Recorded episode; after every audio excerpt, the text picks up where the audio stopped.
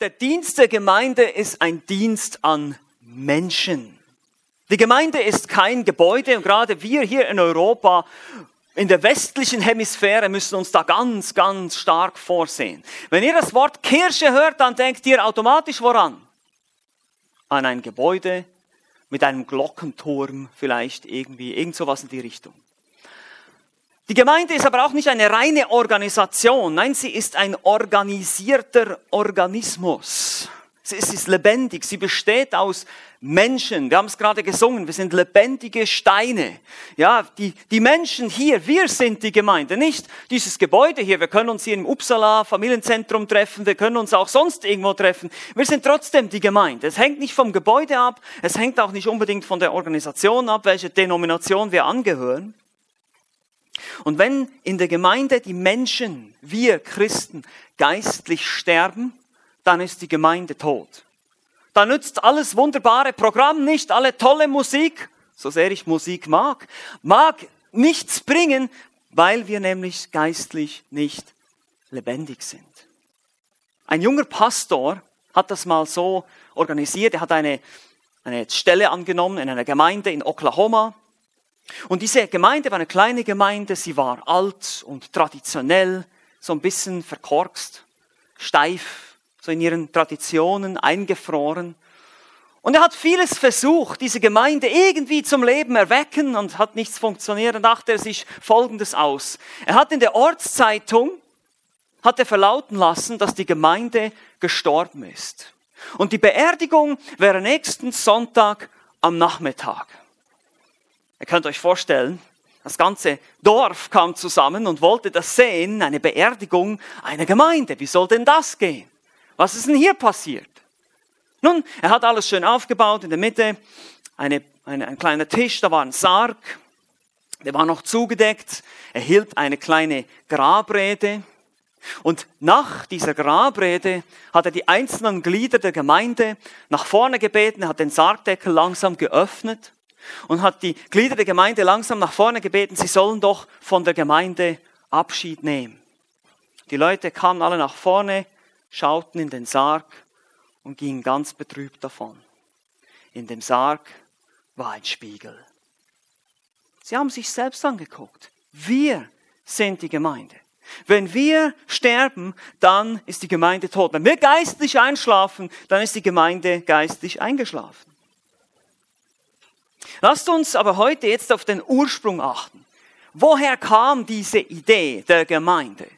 Wie ist das alles entstanden? Wer hat das geplant? Und deshalb ist das Thema heute Gemeinde woher? Woher kommt die Gemeinde? Was ist das Wesen der Gemeinde? Wie ist sie? Wie ist sie? Können wir fragen. Wie ist sie? Wir schauen uns drei Dinge an, ganz einfach für euch heute. Eine Predigt mit drei Punkten. Ach, wie schön. Das Wesen der Gemeinde, das Haupt der Gemeinde und die Notwendigkeit. Das Wesen, das Haupt und die Notwendigkeit der Gemeinde. Weil dann werden wir auch den Zweck verstehen, den wir uns dann nächstes Mal in den nächsten ähm, paar Sonntagen anschauen werden. Das Wesen der Gemeinde. Erstens, das Wesen der Gemeinde. Die Gemeinde nimmt ihren Anfang erst im Neuen Testament. Im Alten Testament finden wir die Geschichte Israels und der alte Bund, der mosaische Bund, der an Bedingungen geknüpft war. Der alte Bund wird aber vom Neuen Testament in Hebräer Kapitel 8 für veraltet und abgehakt erklärt, denn jetzt haben wir einen neuen Bund. Ein Bund ist ein Vertrag zwischen zwei Parteien.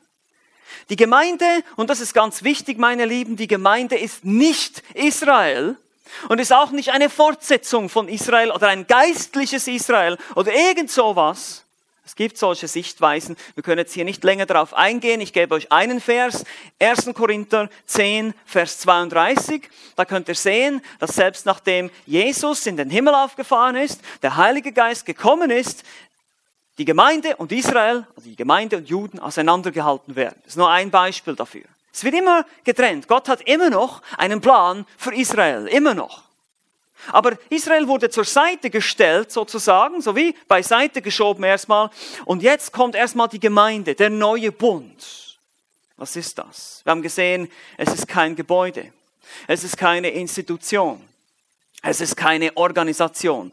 Jesus selbst hat gesagt, ich werde meine Gemeinde bauen. In Matthäus 16, Vers 18. Wir haben diesen Vers gelesen. Achtet euch mal auf die Form. Ich werde. Also immer noch Zukunft. Selbst währenddem Jesus auf dieser Erde gewandelt war, hier, als er hier war, war die Gemeinde immer noch Zukunft. Ich werde meine Gemeinde bauen, sagte da zu Petrus und den Jüngern. Er hat sie mit seinem Blut erkauft, lesen wir dann später im Neuen Testament. Es ist sein Leib. Sie wird als sein Leib bezeichnet. Und das ist ein, ein schönes Bild, ein ideales Bild für die Gemeinde. Wir sind ein Leib, ein Körper, bestehend aus verschiedenen Gliedern. Na, Hände, Füße, alles Mögliche, was dazugehört. Und Paulus macht diesen Vergleich in 1. Korinther 12 und bezeichnet jeden einzelnen Christen als ein Glied am Leib. Und wir arbeiten alle zusammen. Die Hand kann nicht ohne das Auge, das Auge kann nicht ohne das Ohr. Alle sind unterschiedlich und doch arbeiten sie zusammen. Und sie stehen unter, der, unter dem Kommando des Hauptes. Da kommen wir noch dazu. Also es wird mit einem Leib verglichen, mit einem lebendigen Organismus. Das heißt nicht, dass sie nicht organisiert ist. Ein Leib muss ja auch organisiert sein. Stellt euch mal vor, ihr habt die Hand irgendwo da hinten und das, das passt ja alles. Es muss schon auch angeordnet sein. Es ist organisiert, aber es ist in erster Linie lebendig. Was bedeutet das Wort Gemeinde? Nun, das Wort im Griechischen Ekklesia bedeutet im Wesentlichen einfach mal Versammlung. Deshalb wird es in einigen Übersetzungen, zum Beispiel in der Elbefelder hier in meiner Übersetzung, auch als Versammlung übersetzt, dieses Wort. Das kann zunächst mal irgendeine Versammlung sein, irgendeine Menschenmenge, die zusammenkommt. In Apostelgeschichte 19 zum Beispiel. Es ist einfach eine Versammlung von Menschen. Da ist es eigentlich ein Auflauf, so ein richtiger Aufstand, der zusammenkommt. Also dieses Wort kann Versammlung bedeuten, aber im Neuen Testament kriegt es dann eine bestimmte Bedeutung. Eine Art, man kann sagen, eine technische Bedeutung. Das Wort selbst besteht aus der Vorsilbe ek, was so viel bedeutet wie raus oder heraus, und kaleo, rufen, herausgerufen. Eben, wir trommeln sozusagen eine Versammlung zusammen. Wir rufen euch alle zu, kommt alle her, hier gibt's was Besonderes, versammelt euch alle her, ich habe euch was zu sagen. Das ist der Gedanke, der hinter dem Wort Gemeinde steht.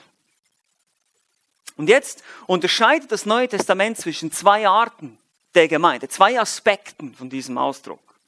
Einmal ist da die universale Gemeinde und einmal ist da die lokale Gemeinde. Ihr müsst euch das so vorstellen, wie wenn wir zum Beispiel sagen, in Berlin gibt es viele Gemeinden, richtig? Ja, nickt mal zwischendurch, dann weiß ich, ihr seid alle noch da. In Berlin gibt es, sehr gut, Svenny, in Berlin gibt es viele Gemeinden. Ja, es gibt die ECG Hellersdorf, es gibt die Bibelgemeinde Berlin, es gibt die Ecksteingemeinde die alle, alle diese Gläubigen, die, diejenigen, die zu diesen Gemeinden gehören, die wiedergeboren sind, da gibt es sicherlich natürlich leider auch Mitläufer da drin, die meine ich nicht, sondern alle wahren, wiedergeborenen Christen gehören zur universalen Gemeinde. Wir gehören alle zusammen. Wir sind eigentlich eine Gemeinde hier in Berlin. Aber jetzt gibt es lokale Manifestationen dieser Gemeinde, eben in Berlin-Lichtenberg, in Berlin-Hellersdorf, in Berlin-Pankow. Ja? Und das ist genau die Idee der lokalen Gemeinde. Und deshalb muss man immer aufpassen, wenn die Bibel von der Gemeinde spricht, welcher Aspekt ist denn genau gemeint? Wenn zum Beispiel steht in Kolosser 1,18, Jesus ist das Haupt der Gemeinde, dann ist das nicht nur von unserer Gemeinde hier in Berlin-Pankow, sondern eben auch der weltweiten Gemeinde, überall, wo Gemeinde gebaut wird. Das ist der allgemeine, der universale Begriff. Und dann gibt es aber eindeutig diese lokalen Gemeinden, zum Beispiel die Gemeinde in Korinth. Die Gemeinde, die, oder die Gemeinden in Galatien, das waren mehrere, Galater 1, 2, oder der Gemeinde der Thessalonicher, in 1. Thessalonicher 1, 1, die in einer bestimmten Stadt, an einem bestimmten Ort sich versammelten. Wir lesen von mehreren Gemeinden, zum Beispiel auch in der Provinz Asien, 1. Korinther 16. Und all diese gehören zwar zur universalen Gemeinde, aber sind lokale Manifestationen. Okay, nun wissen wir, es ist eine Versammlung. Wir kommen zusammen. Aber gibt es da noch mehr zu sagen? Irgendwie, weil wir kommen hier zusammen und was, was machen wir jetzt? Ja, das ist die Frage. Dazu wir uns der Frage zuwenden, wie die Gemeinde begann. Und wann die Gemeinde begann. Wir haben gesehen, dass Christus von der Gemeinde in die Zukunft gesprochen hat, in den Evangelien. Und wir sehen dann, wenn wir weiterblättern im Neuen Testament, wenn wir in die Apostelgeschichte kommen, sehen wir, wie der Heilige Geist an Pfingsten kommt, auf die Jünger. Der Geist kommt, um in ihnen zu wohnen. Und das ist der neue Bund. Das ist das, was neu ist an diesem Bund. Der Heilige Geist nimmt permanent Wohnung in den Gläubigen. Er kommt in die Gläubigen oder auf die Gläubigen und, er, und sie verkündigen diese, ähm, also Petrus steht auf und hält seine Predigt, das sehen wir alles in Apostelgeschichte 2. Und dann ist die Gemeinde entstanden. Die Menschen kommen zum Glauben, die Gemeinde ist entstanden. Und der alte Bund, der ist nicht mehr in dem Moment. Der wurde, der wurde aufgehoben. Das mosaische Gesetz wurde aufgehoben. Jetzt gilt ein neues Gesetz. Es wird auch das Gesetz Christi genannt im Neuen Testament. Es ist das Gesetz des neuen Bundes, das, was Jesus gelehrt hat. So gibt es beispielsweise keinen Sabbat mehr. Ja, der Sonntag ist nicht der christliche Sabbat, das ist Unsinn. Wir halten keinen Sabbat mehr. Das ist aufgehoben, das gehört zum alten Bund. Und so müssen wir das auch auseinanderhalten, müssen die Bündnisse auseinanderhalten und verstehen, wir sind jetzt die Gläubigen im neuen Bund, nicht mehr im alten Bund. Deshalb müsst ihr ganz vorsichtig sein, wenn ihr Dinge im Alten Testament liest, wie ihr die auf heute anwendet. Die sind immer noch aktuell. Ich sage nicht, ihr sollt das Alte Testament nicht lesen. Wir müssen vorsichtig sein, wie wir es anwenden. Und so hat Paulus im Galaterbrief das, den alten Bund, das Gesetz Mose, als einen Zuchtmeister beschrieben, einen Lehrmeister, einen Paidagogos, einen Pädagogen. Ja? Und dieser Pädagoge, Pais heißt Kind, Ago heißt führen, leiten oder ziehen, kann sogar verhaften bedeuten. Manche Kinder muss man verhaften, nein, natürlich nicht. Ähm, das ist eine andere Bedeutung hier. Aber dieser, dieser Paidagogos, der musste die Kinder leiten, führen und disziplinieren. Und das ist die Funktion, die das Gesetz hatte. Das Gesetz hat immer gesagt, nein, klopf dir auf die Finger. Habe ich so eine, so eine Rabenmutter, ja, die alles verbietet. Ja, ich weiß, ihr seid nicht so. Aber das ist nur ein Beispiel. Das ist nur ein Beispiel. Wenn ihr euch mal achtet, zum Beispiel viele der Gebote im Alten Testament, gerade bei den zehn Geboten, beginnen mit dem Wort, im Hebräischen, beginnen mit dem Wort lo. Das heißt nicht. Also wörtlich steht da immer nicht, du sollst morden. Nicht, du sollst stehlen. Ja, nicht einfach, du sollst nicht stehlen, sondern nicht sollst du stehlen. Das wird bedeuten, das wird betont, das wird am Anfang gesetzt. Ebenso, klopf, klopf auf die Finger. Ja? Nein, nein, nein. Und ihr wisst, was passiert. Ihr Mütter habt sicherlich damit Erfahrung. Wenn ihr euren Kindern etwas verbietet, ja, Kinder, ist das so? Wenn ihr irgendwas wisst, das sind drei Gläser. Und aus diesem einen Glas darfst du nicht trinken. Auf dies, aus anderen Gläsern, aber aus diesem nicht. Was macht das Kind? Äh, genau aus diesem Glas muss ich trinken, natürlich. Das Gesetz bewirkt die Rebellion. Es bringt, nicht bewirkt sie, aber es bringt die Rebellion zum Vorschein, die in unserem Herzen ist. So sagt es Paulus in Römer 7. Das Gesetz hatte die Funktion zu zeigen, wer wir sind. Das war der alte Bund. Es hatte aber niemals die Funktion, Menschen zu retten. Durch Gesetz kann kein Mensch gerettet werden. Durch Regeln einhalten, durch Gesetzlichkeit, das haben die Juden versucht, krampfhaft, die Pharisäer, Sadduzäer, und sie haben es nicht geschafft. Paulus spricht davon, wie er versucht hat, das Gesetz zu halten und gemerkt hat, ich schaffe es nicht. Und so haben es viele andere religiöse Menschen auch erlebt. Das Gesetz ist wie ein Spiegel. Ein Spiegel zeigt dir nur dein Gesicht und dass da irgendwas nicht in Ordnung ist, vielleicht, dass du dich mal waschen sollst oder irgendwie sowas. Aber der Spiegel selbst macht dich nicht sauber. Und so brauchte es eine weitere Lösung und die ist mit Christus gekommen, diese Lösung. Paulus sagt in Galater 3:21, denn wenn ein Gesetz gegeben wäre, das lebendig machen könnte, so käme die Gerechtigkeit wirklich aus dem Gesetz, kommt sie aber nicht. Sie kommt durch den Glauben an Christus allein. Und jetzt in Christus heißt es nicht mehr länger Nein, nein, nein, sondern Ja. Es heißt nicht tötet nicht, sondern liebt. Es heißt nicht stellt nicht, sondern gebt. Es ist positiv. Es ist jetzt eine Veränderung von innen. Der Heilige Geist kommt in dich, wenn du an Christus glaubst und verändert dich. Er schreibt sein Gesetz auf dein Herz. Du willst das jetzt tun. Das ist eine ganz andere Dimension hier. Und das, dieser neue Bund, das macht die Gemeinde aus. Wenn wir über die Gemeinde sprechen, über das Wesen der Gemeinde. Das ist der Unterschied zum alten Bund. Nicht mehr von außen die Veränderung durch Verbote und Gebote, sondern von innen nach außen werden wir verändert. Im Alten Testament wird es aber auch schon vorausgesagt. In Hesekiel 36 heißt es, da spricht Gott zu den Juden, dass er ihnen dieses, dieses, dieses Vorrecht auch geben wird eines Tages. Und ich will euch ein neues Herz geben und einen neuen Geist in euer Inneres legen. Ich will das steinerne Herz aus eurem Fleisch wegnehmen und euch ein fleischernes Herz geben. Ja, ich will meinen Geist in euer Inneres legen und ich werde bewirken, dass ihr in meinen Satzungen wandelt. Ist das nicht spannend? Ich werde bewirken, dass ihr das tut, sagt Gott durch seinen Geist. Und teilweise ging das bereits in Erfüllung mit dem Kommen des Heiligen Geistes am Pfingsten. Und ein weiterer Teil wird dann kommen, wenn Israel am Ende auch gerettet wird und wiedergeboren wird, die ganze Nation.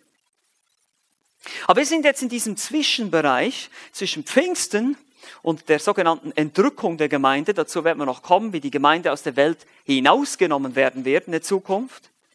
Und wir sind jetzt hier diese Gemeinschaft der Herausgerufenen im Zeitalter des neuen Bundes welche zwischen Pfingsten und Entrückung existiert. Und dann wird Gott Gericht bringen. Das ist die Gemeinde. Wir sind eine Gemeinschaft von Herausgerufenen, also alle, die an Christus gläubig sind. Wir sind im Zeitalter des neuen Bundes. Der Heilige Geist ist gekommen. Er wohnt in uns. Er verändert uns von innen. Und das ist zwischen Pfingsten und Entrückung.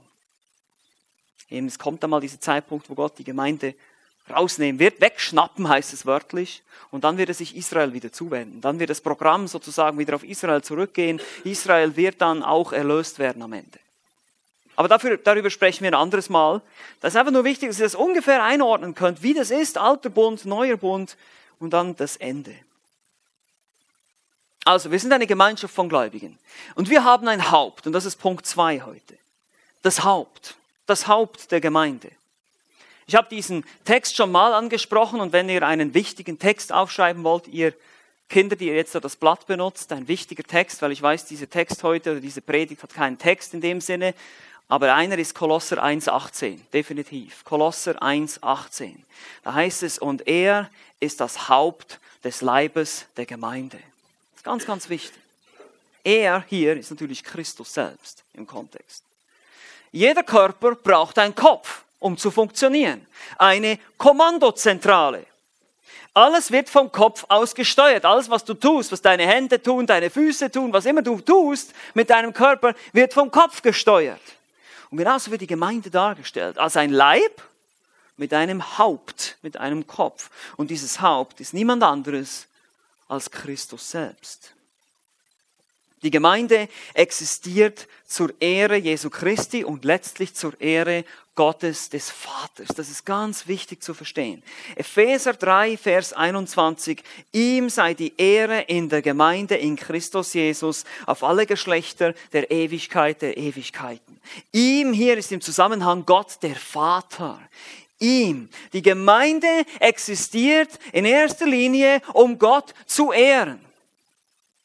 Das ist das Ende des pragmatischen Ansatzes, das ist das Ende des Marketingansatzes, das ist das Ende vieler solchen Gemeindebauideen und Gemeindebaustrategien unserer heutigen Zeit. Es ist das absolute Ende, weil die Gemeinde existiert nicht, damit du eine tolle Zeit hast, damit sie dir was gibt, damit du bedient wirst. Nein, die Gemeinde existiert auch nicht in erster Linie, damit wir einander dienen, das ist schon auch ein Zweck. Nein, die Gemeinde existiert allein, um Gott die Ehre zu geben. Das ist der Hauptzweck. Um Gott zu ehren. Und wie tut sie das? Indem sie ihm gehorcht. Es ist eigentlich ganz einfach. Ist es nicht so? Es ist einfach zu verstehen. Zu praktizieren, ich weiß, eine andere Geschichte. Ja, das weiß ich. Da haben wir alle unsere Erfahrungen, leider. Aber der Punkt ist, die Gemeinde hat in erster Linie den Auftrag, das zu tun, was Gott sagt. Und Gott gibt dir die Kraft dazu, durch den Heiligen Geist, der in dir wohnt, in mir wohnt, in uns wohnt, können wir diese Dinge tun.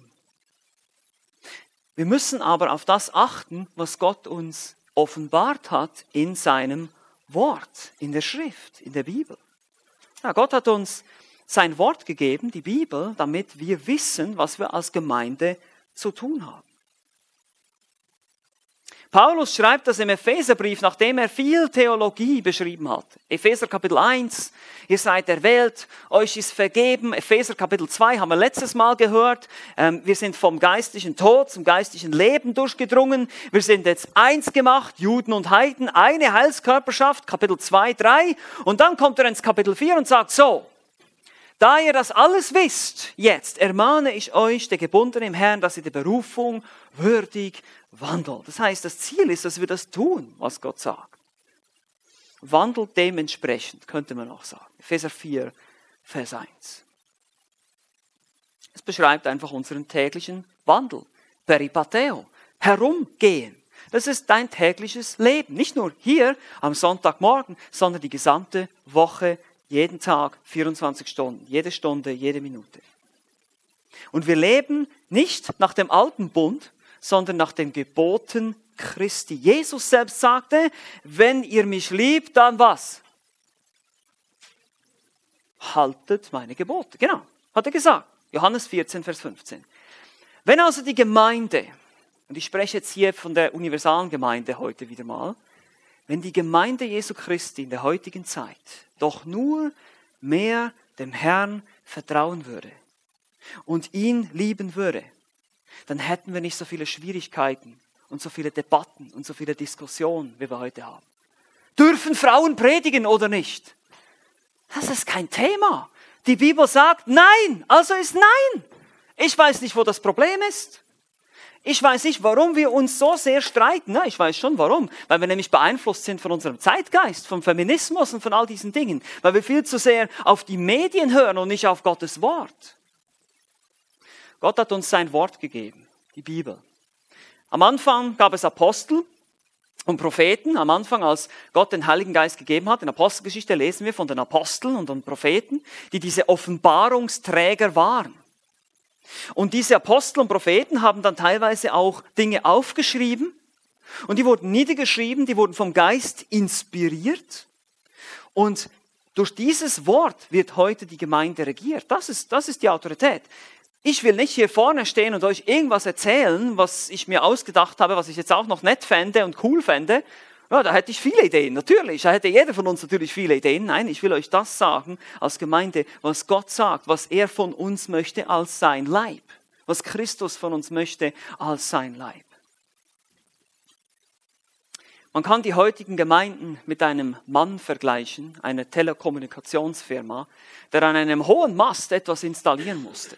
Dann kam ein starker Wind auf und er fiel von diesem Mast und konnte sich gerade noch so festhalten und hing da zwischen Himmel und Erde. Wusste genau, wenn ich jetzt loslasse, dann bin ich tot. Und so ruft er ganz verzweifelt zum Himmel, ist da oben jemand? Bitte hilf mir. Und kommt eine Stimme vom Himmel und sagt, lass dich fallen, ich fange dich auf. Und dann sagt dieser Mann, ist da noch jemand anderes? so ist die Gemeinde. Sie kriegt das Wort Gottes, Sie bekommt klare Befehle von Gott.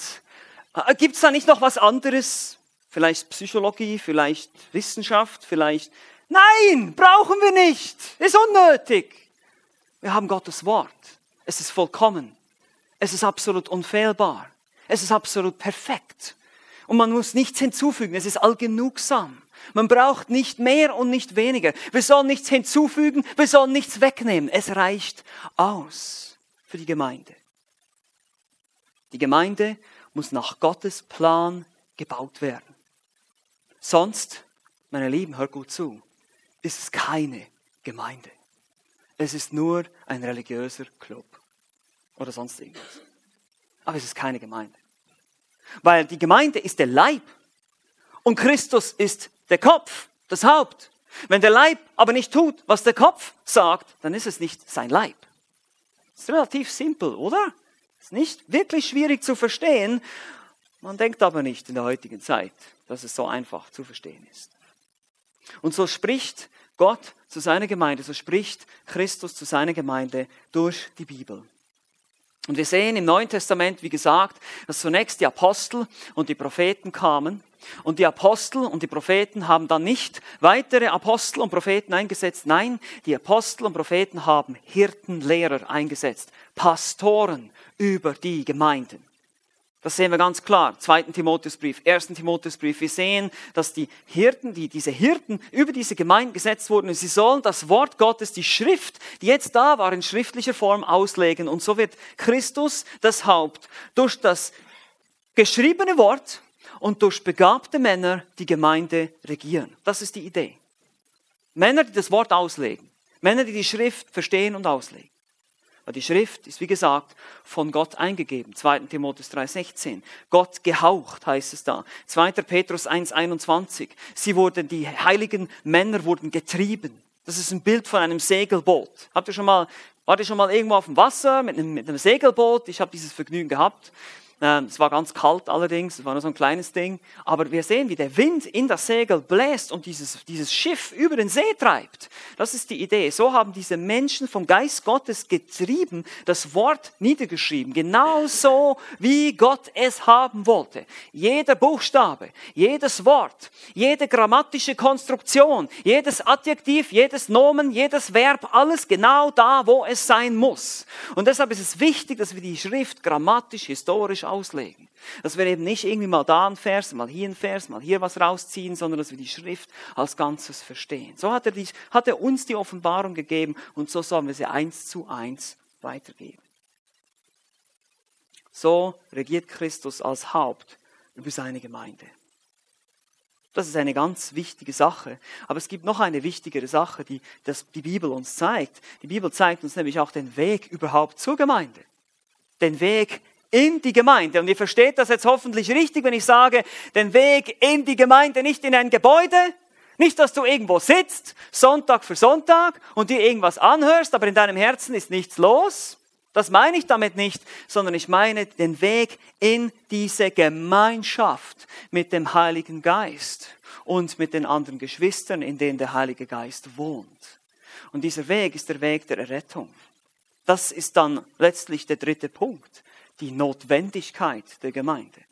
Es braucht die wahre biblische Gemeinde auf dieser Welt. Wir können viel Gutes tun. Ja? Selbst ungläubige Menschen können Gutes tun. Das ist unbeschritten.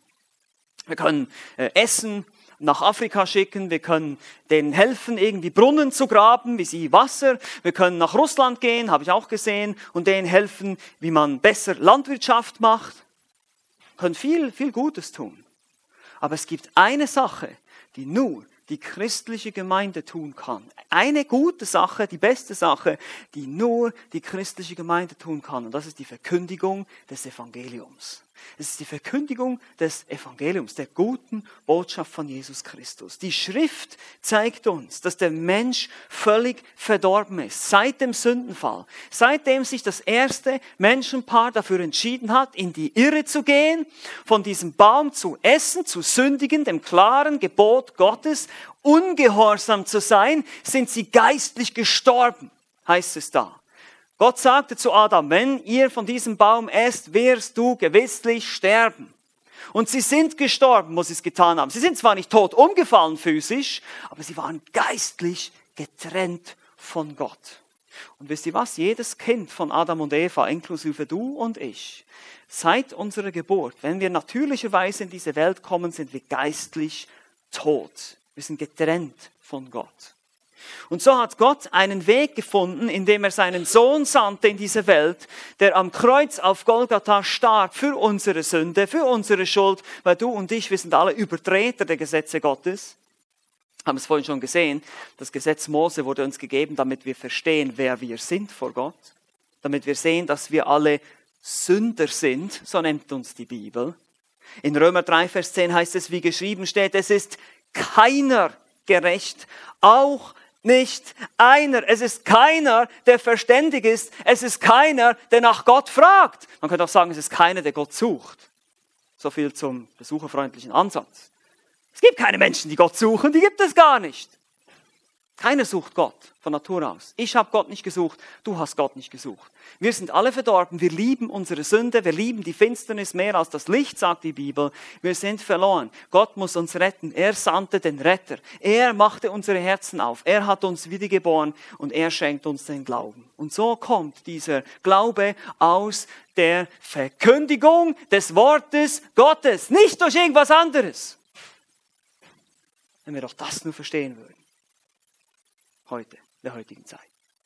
Der Glaube, Römer 10, der Glaube kommt aus der Verkündigung des Wortes Gottes. Ich kann euch hier lange eine tolle Geschichte erzählen, mein Zeugnis erzählen, wie ich von einem Heavy Metal Freak mit langen Haaren zum Pastor wurde. Ich kann euch das alles erzählen, wird euch nicht überzeugen. Ich muss die Bibel nehmen und ich muss euch die Bibel vorlesen. Und ich muss die Bibel predigen. Das Wort Gottes ist lebendig und wirksam und wird sein Werk tun. Und wisst ihr, warum das so ist? Warum nur die Bibel und nur die Bibel und nur die Bibel diese Wirkung hat? Gott gibt seine Ehre niemand anderem. Genau.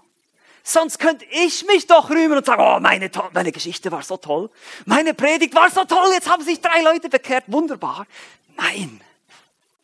Nein. Gott gibt seine Ehre niemand anderem.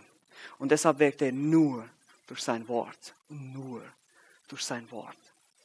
Das müssen wir uns einfach merken. Er wird es nicht anders. Er hat sich dazu entschieden, dieses Buch zu schreiben, es zu offenbaren. Und durch diese Verkündigung des Wortes, durch diese Verkündigung, Vers für Vers, Kapitel für Kapitel, rettet der Mensch. Deshalb auch in deiner Evangelisation, wenn du Menschen von Jesus erzählst, benutze die Bibel. Zitiere die Bibel. Denn nur hier steckt die Kraft zur Rettung. Du willst die Stimme des Heiligen Geistes hören? Schlag die Bibel auf und lies laut vor. Da hörst du den Heiligen Geist. Das ist das, was wir verstehen müssen. Und das ist die Notwendigkeit der Gemeinde. Die Gemeinde ist da, um dieses Wort zu verkündigen. Die Gemeinde ist die Grundfeste der Wahrheit, heißt es in 1 Timotheus 3. Sie ist sozusagen wie die Basisstation, die Botschaft, die Landesvertretung des Himmels. Sie ist da, um diese Botschaft in die Welt hinauszubringen. Warum? Es tut's kein anderer. Es tut's kein anderer. Viele Hilfswerke, viele Organisationen, versteht mich nicht falsch, ich bin überhaupt nicht dagegen oder irgendwas. Aber die Gemeinde hat in erster Linie diese Aufgabe. Wir, natürlich, wenn wir irgendwie was Wohltätiges tun können, wenn wir die Möglichkeiten haben, dann tun wir das. Das ist ein, sozusagen ein Überfließen der Barmherzigkeit, ein Überfließen unserer Liebe zu Christus in erster Linie, dass wir auch Gutes tun, dass wir auch den Armen helfen oder Leuten in Not oder irgendwas. Das hat damit nichts zu tun. Ich sage nicht, dass wir das nicht tun sollen, aber es ist nicht der Hauptfokus der Gemeinde. Wir sind kein Sozialwerk, okay? Wir tun Soziales. Dadurch, dass wir Christus lieben und den Nächsten lieben, tun wir das natürlich automatisch. Helfen wir unseren Nachbarn, machen wir irgendwas, wenn es Not gibt. Aber auch immer mit dem Ziel, ein Zeugnis für Christus zu sein. Immer mit dem Ziel, das Evangelium weiterzugeben. Weil was nützt es meinem Nachbarn, wenn er zu essen hat und doch zur Hölle fährt eines Tages? Was nützt es den Kindern in Afrika, wenn sie Essen haben und trotzdem zur Hölle fahren eines Tages? Was nützt es? Nichts. Nichts. Und deshalb ist das Evangelium, die Verkündigung des Evangeliums so viel wichtiger und wertvoller als alles andere auf dieser Welt. Und das müssen wir verstehen. Das muss mal so richtig einsinken in deine Gedanken.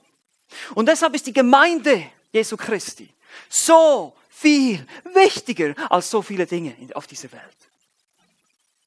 Und ich meine jetzt hier nicht nur die Gnadengemeinde, ich meine einfach die Gemeinde wiederum als Ganzes. Die Gemeinde Jesu Christi, das, was wir tun.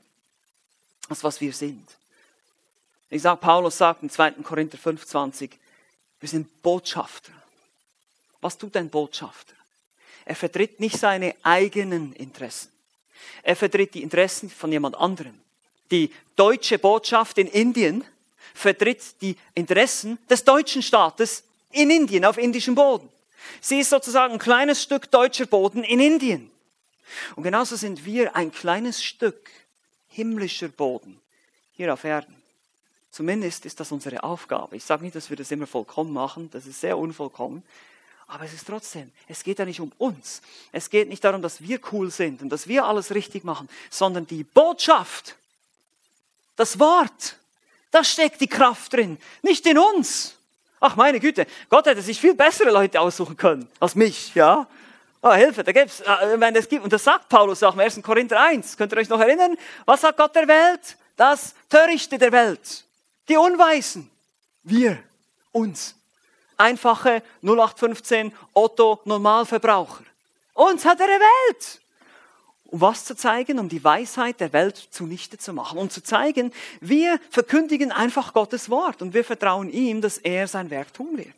Ist das nicht wunderbar? Ist das nicht einfach, simpel? Und so sagt Paulus auch den Korinthern im zweiten Korintherbrief, ich hoffe, dass der Teufel euch nicht verführen konnte durch Philosophie, um euch von der Einfachheit, von dieser einfachen Hingabe an Christus wegzuziehen. Indem man das Christentum akademisiert, es komplex macht und schwierig und debattiert und philosophiert. Nein, es ist ganz einfach. Wir müssen es nur im Kontext der Schrift verstehen müssen nur die Bibel lesen und immer wieder lesen und immer wieder lesen. Und den Herrn bitten, hilf uns zu verstehen. Also wir vertreten die Interessen von jemand anderes, nämlich von unserem Herrn, von Christus. Wir sind eine Botschaft. Wir als Gemeinde sind ein Missionswerk. Wir haben eine Aufgabe, wir haben eine Mission, einen Auftrag. Wir sind Gesandte dass wir das Evangelium weitergeben und wir sind ein Trainingszentrum. Das, was wir hier machen, deshalb bitte ich immer wieder, habt eure Bibeln dabei. Macht euch Notizen. Schreibt euch was auf, was ihr nächste Woche anwenden wollt von dem, was ihr hier gehört habt. Oder verstanden habt. Oder neu verstanden habt. Oder sogar schreibt euch Fragen auf, was ihr nicht versteht. Oh, das habe ich nicht ganz verstanden. Das möchte ich aber verstehen, weil es ist wichtig, Gott hat uns sein Wort gegeben, damit wir es verstehen, okay? Man kann es verstehen. Ich weiß es heute, Leute sagen, ach, die Bibel, da gibt es so viele Auslegungen. Nee, da gibt es viele falsche Auslegungen. Ja, das ist das Problem.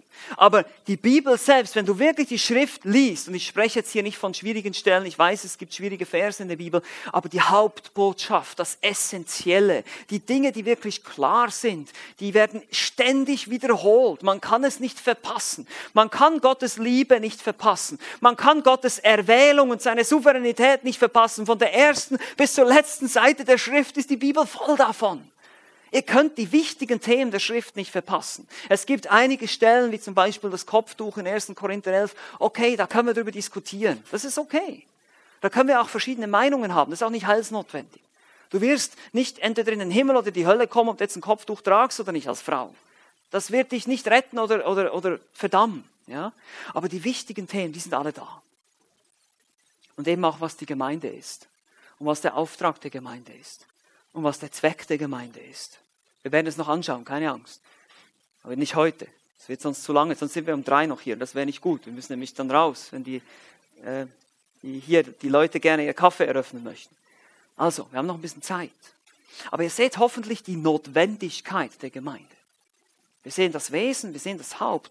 Und jetzt sehen wir die Notwendigkeit. Christus hat sich dazu entschieden, nicht einfach hier in dieser Welt zu bleiben und allen Menschen persönlich zu begegnen, sondern er will dich und mich dazu benutzen. Ist das nicht fantastisch? Ist das nicht faszinierend? Ich meine, wenn dich das nicht begeistert, dann weiß ich nicht, was dich begeistern soll. Mich begeistert's.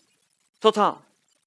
Das heißt nicht, dass wir jetzt immer voll begeistert durch das Leben gehen. Es ist manchmal schwierig, aber vielleicht können wir immer wieder daran denken, hey, ich bin hier, ich habe einen Sinn, ich habe einen Zweck zu erfüllen, ich habe eine Mission, ich bin ein Agent Gottes. Ja, ist das nicht cool? Agent, ja, Agentenfilme und so.